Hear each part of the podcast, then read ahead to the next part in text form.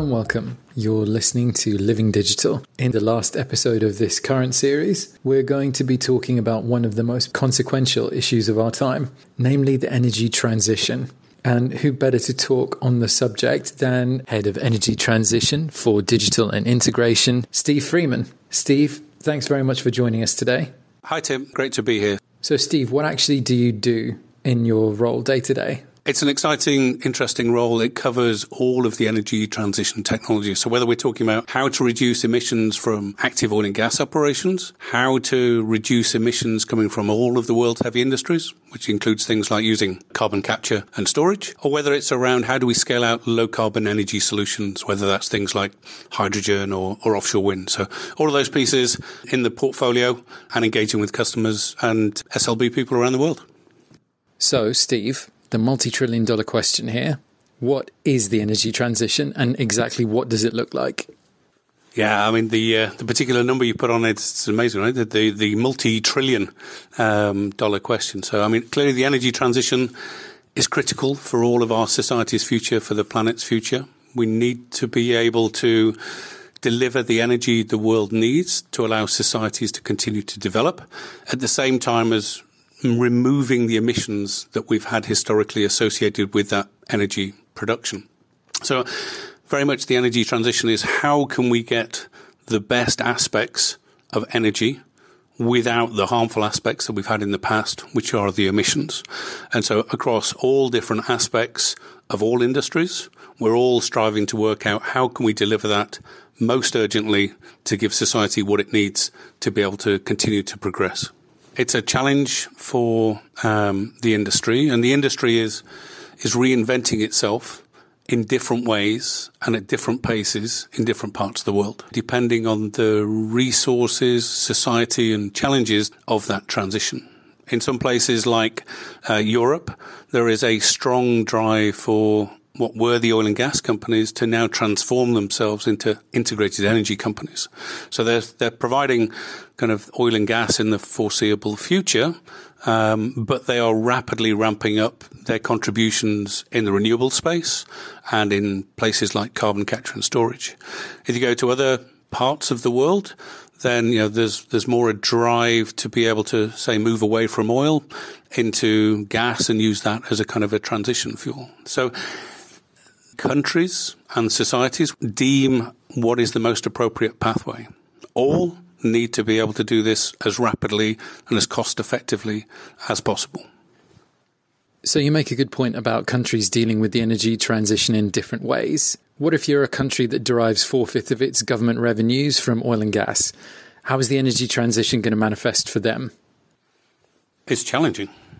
Um, you know, there are you know, countries whose largest domestic product, the air economy, is solely based around or primarily based around um, that energy production.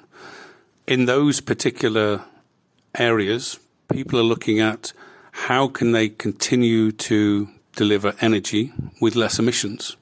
In the short term, that might be how do you design out emissions from how you produce and distribute that current energy but then there is also how can we look to what is the next step? How can we deliver energy with fundamentally lower emissions? So one obvious step in through there is to move away from supplying natural gas, decarbonize that natural gas into blue hydrogen, and then deliver that low carbon hydrogen as a future fuel with low emissions.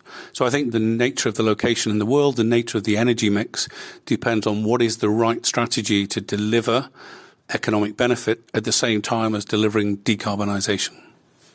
And we'll be going into all the different shades of hydrogen in a future podcast, so stay tuned for that.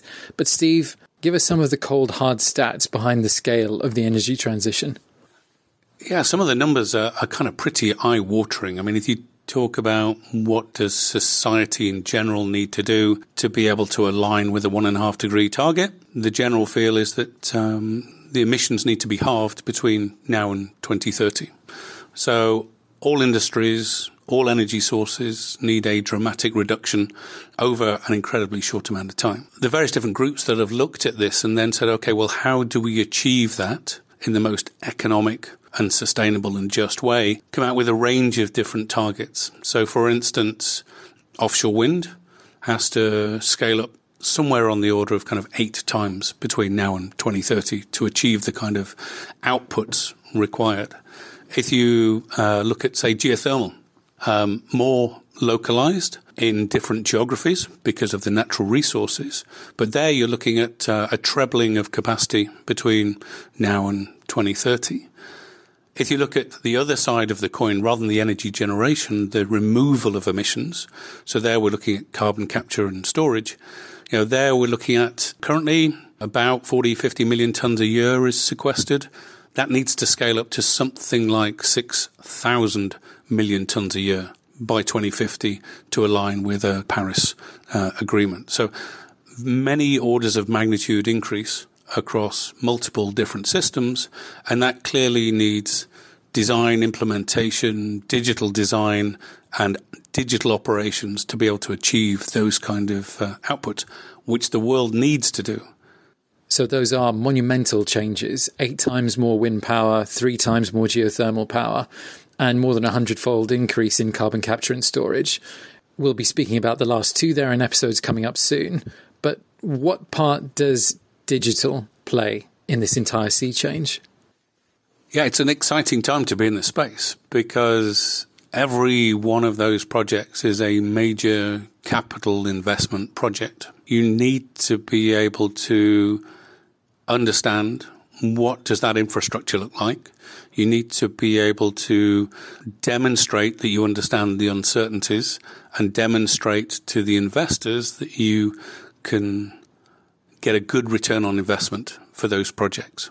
And that all talks to digital design. So there's a huge scale out at the moment where teams in just about every single energy company and many of the heavy emitting companies around the world are actively scrutinizing and designing projects to take them to FID, to be able to get the investment, to be able to get those projects turned into reality.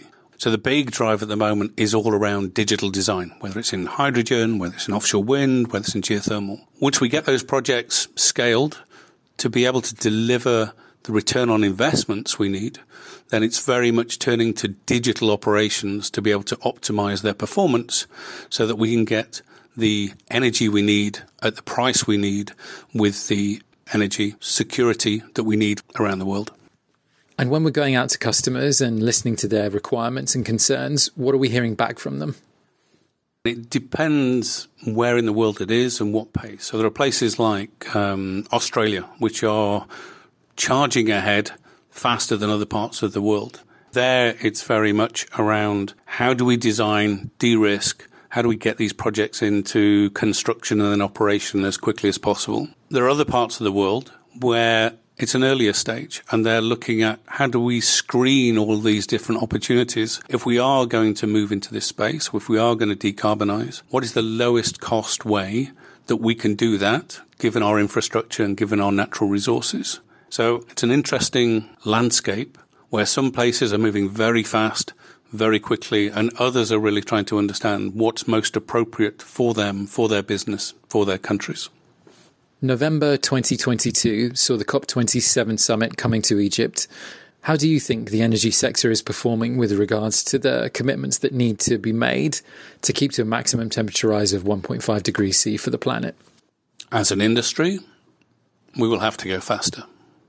You know, we in SLB have made commitments against our scope one, two, and three emissions to align with Paris. There are numerous other energy companies that um, have also made those commitments, but I think all of us will have to go faster if we want to deliver the targets that the world expects from us. Um, we saw some you know, very positive statements at COP27, but I think there was also a recognition that it needs to go deeper and faster if we are to achieve and keep one and a half degrees alive. And I think the deployment of this technology at scale is essential. And certainly in SLB, we are trying our best to ensure that we can enable the energy companies around the world to be able to scale these projects and deliver on those ambitions. Steve, that's a great place to leave this. Thanks very much for your time today, and we look forward to speaking with you again soon on all things energy transition. No, that's brilliant, Tim. Thank you very much, and uh, thanks for the opportunity. That's it for this episode, and that's a wrap for 2022. We'll be back with a new series of Living Digital, dealing with everything energy, from drilling to production and beyond. Thanks for listening this year. Please do like, follow, and subscribe if you've enjoyed listening to the episode so far. And we look forward to welcoming you back, kicking off with the essentials behind carbon capture and storage in 2023. Wishing everybody a happy festive season ahead, and we'll see you then.